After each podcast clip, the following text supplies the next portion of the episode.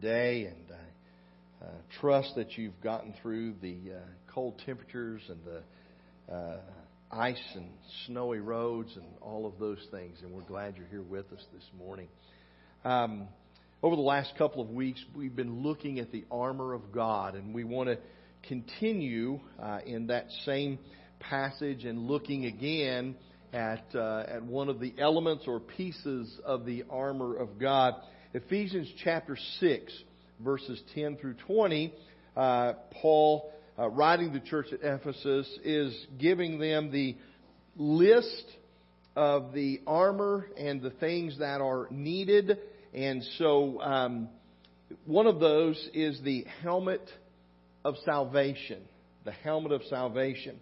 And um, I thought about that for a little bit, and I thought about the fact that football players are required to wear a helmet. And they wear that helmet to protect their head while engaging with the opponent, right?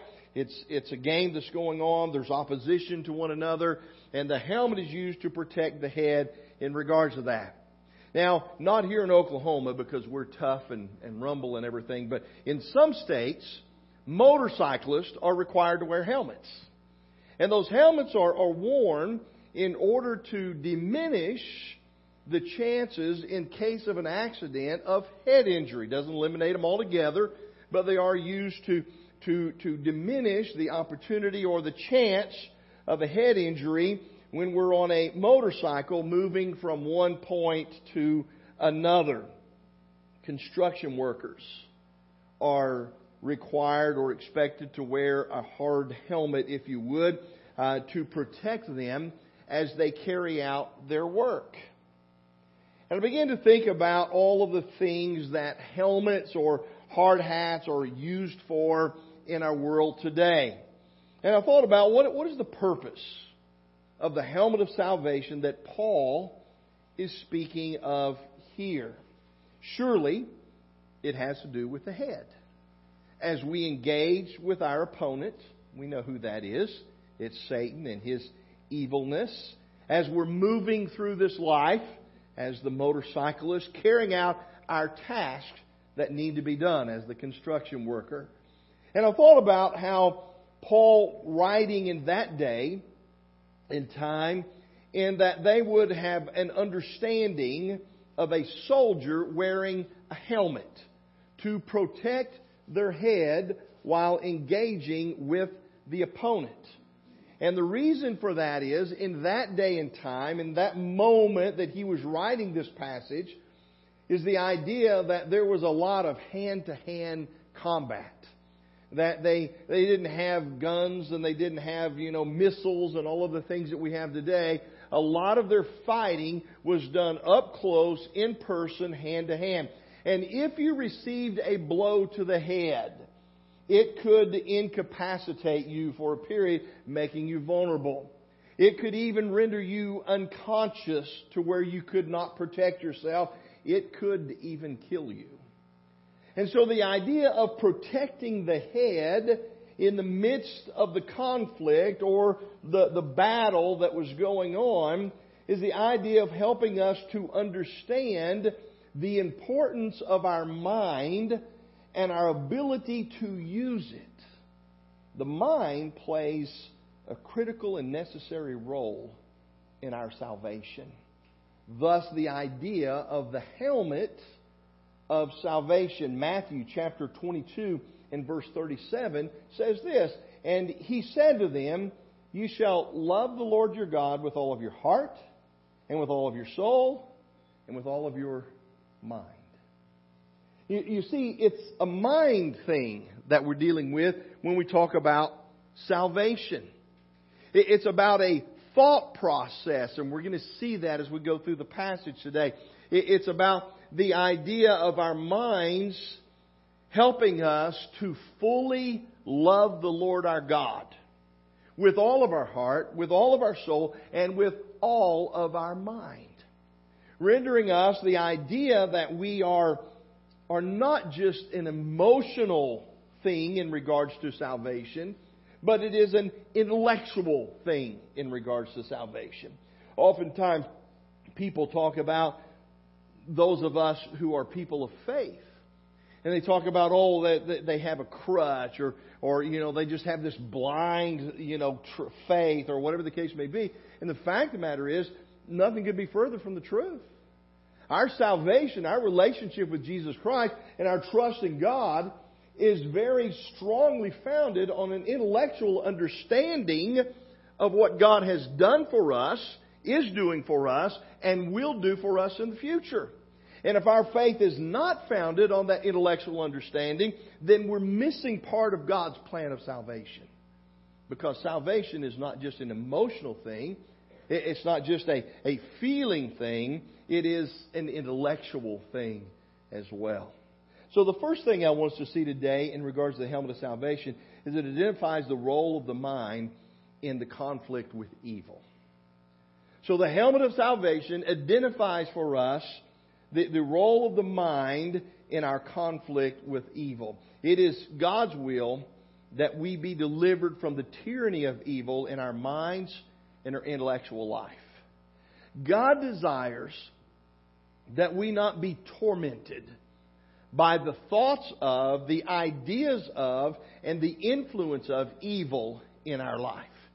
He, he says in the scriptures that He came that we might have life, and then we have it what?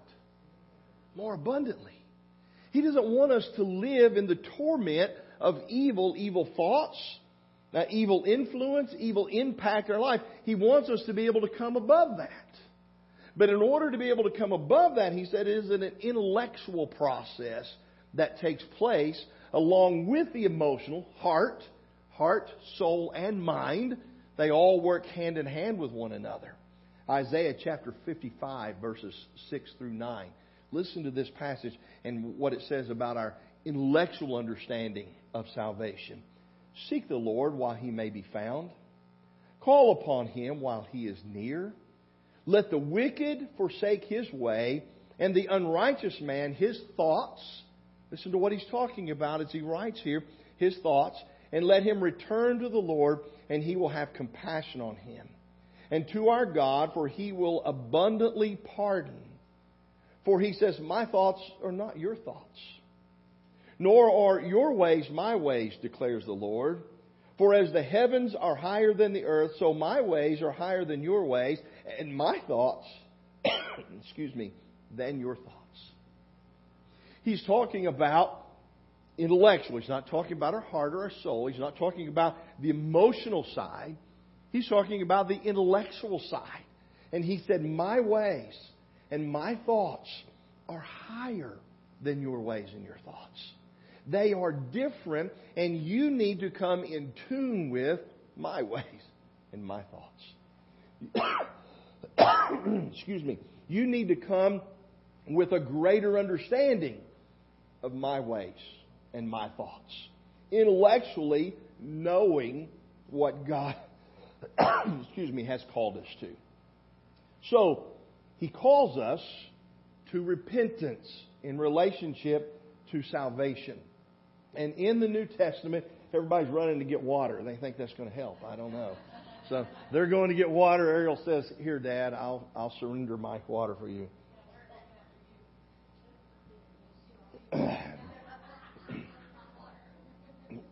it's some of that um, sinus stuff that we were talking about a moment ago and, and all of that. But he calls us to repentance. And all through the New Testament, thank you, Ariel, we see a call to repentance that is a process of changing our mind, changing the intellectual understanding. Thank you, sir. I appreciate it. All right. Man, he even put some ice in it, huh? How about that?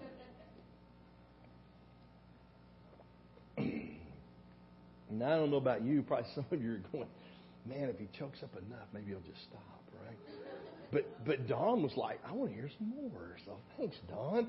He even put ice in it. Mark chapter one verse four says this: John the Baptist appeared in the wilderness, preaching a baptism of repentance for listen to what he says for the forgiveness of sins. John the Baptist came in order to call us to repentance. A repentance that leads to the forgiveness of sins. Jesus addressed repentance and an intellectual call to repentance. Mark chapter 1 verses 14 and 15. Now, after John had been taken into custody, Jesus came into Galilee preaching the gospel of God and saying, the time is fulfilled and the kingdom of God is at hand. Repent, believe in the gospel. Repent and believe in the gospel. Well, how do I believe? I believe by hearing and understanding intellectually what I'm being taught, what I'm being told. And so Jesus came proclaiming the gospel. Jesus came preaching the gospel of God and saying, the time is fulfilled, the kingdom of God is at hand. Repent and believe in the gospel.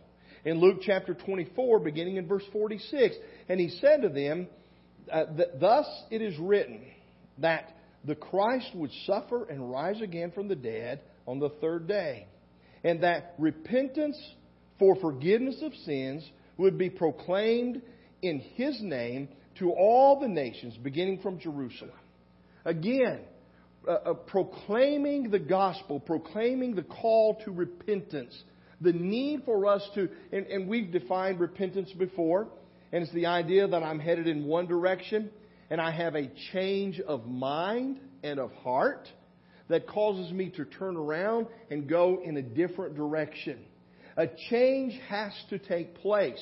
And that change takes place when I hear and believe and process intellectually and understand, and I, I feel the love and the forgiveness that God is offering, and I respond to that. Romans chapter 12, verses 1 and 2, listen to what it says. Therefore, I urge you, brethren, by the mercies of God, to present your bodies a living and holy sacrifice, acceptable to God, which is your spiritual service of worship. And do not be conformed to this world. Okay? What does that mean, to be conformed to this world? It's the idea, if you would, to be uh, squeezed into a mold. In other words, it's a cookie cutter.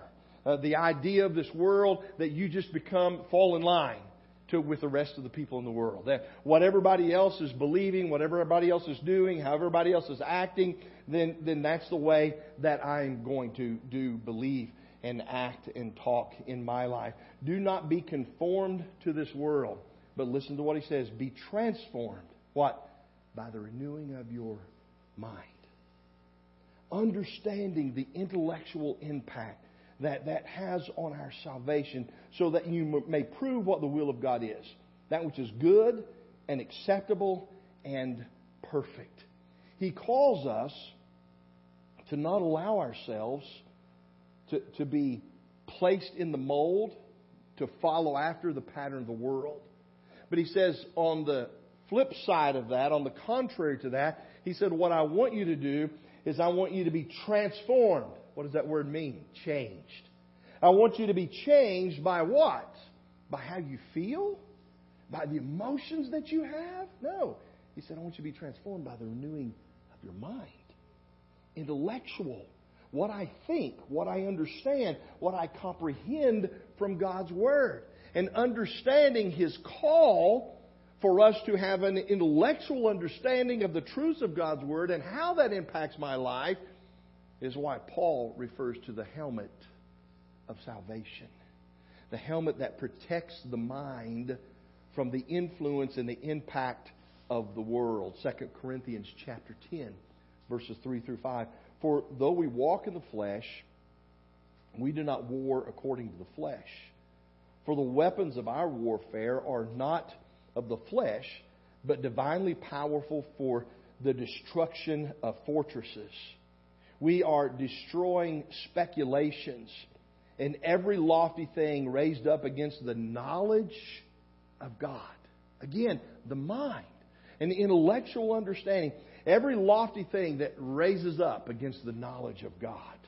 And we are taking every thought captive to the obedience of Christ. Every thought process.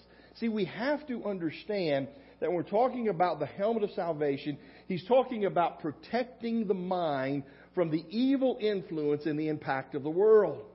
And that when we intellectually understand what God has done for us, is doing for us, and will do for us, it leads us to a, a complete understanding of God's salvation. And that's the second thing I want us to see today, is that the helmet of salvation emphasizes complete salvation.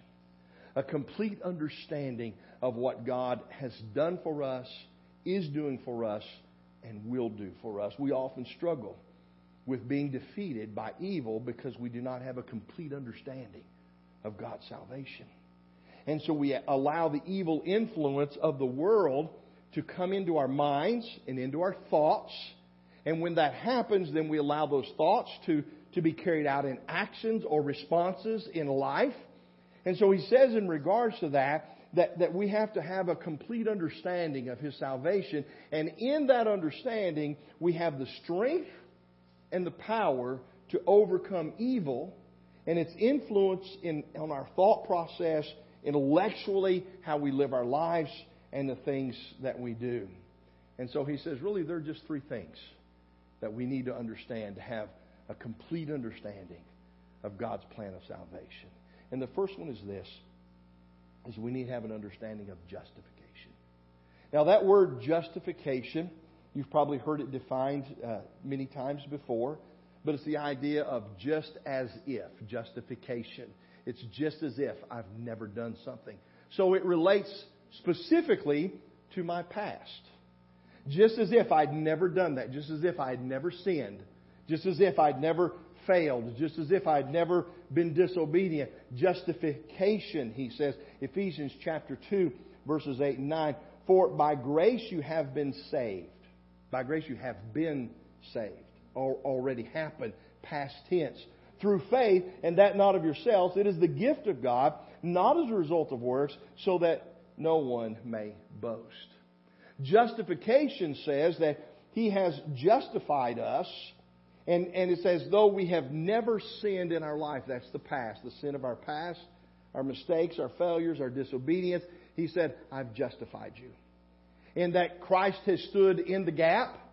He has substitutionary taken our place on the cross and through his death.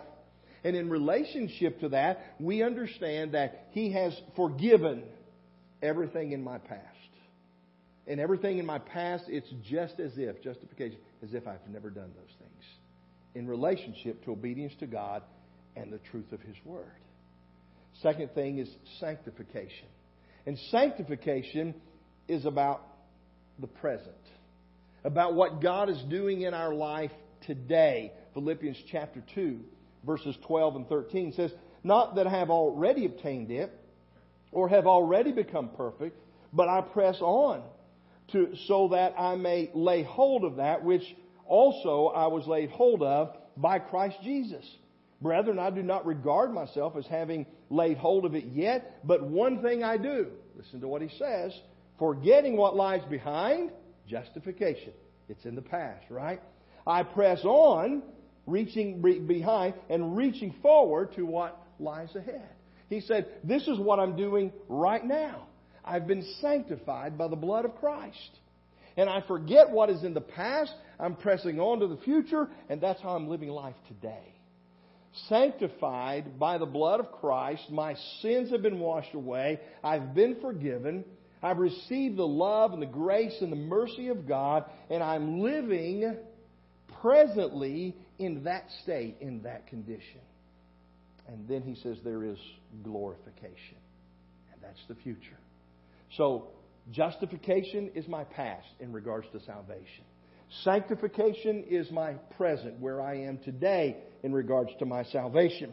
And then glorification is the future. Philippians chapter 3 verses 20 and 21. For our citizenship is in heaven. Isn't that a wonderful thought? Our citizenship is in heaven. We belong, if we are a Christian, if we are a believer, if we have followed the gospel plan of salvation, he says, we belong to heaven. Our citizenship is in heaven, from which also we eagerly wait for a Savior, the Lord Jesus Christ who will transform the body of our humble state. There's that word transform again. We're going to change. He said he's going to change the body of our humble state into conformity with the body of His glory. You get that? We're going to change from where we are if we live until His return. He's going to transform us. He's going to change us into the body of His glory. By the exertion of the power that He has even to subject all things to Himself. That's our future. The future is I am a, a citizen of the kingdom of heaven. And whether I am living when Christ returns, or whether I leave this world before his return, there is a day coming in the future that he is going to change this whole body and he's going to transform it or change it into his body, like his body, that I will live in glorification for all eternity. And so he says, You and I must understand, fully understand and comprehend the complete plan of salvation. And the complete plan of salvation deals with our past, it deals with our present, and it deals with our future.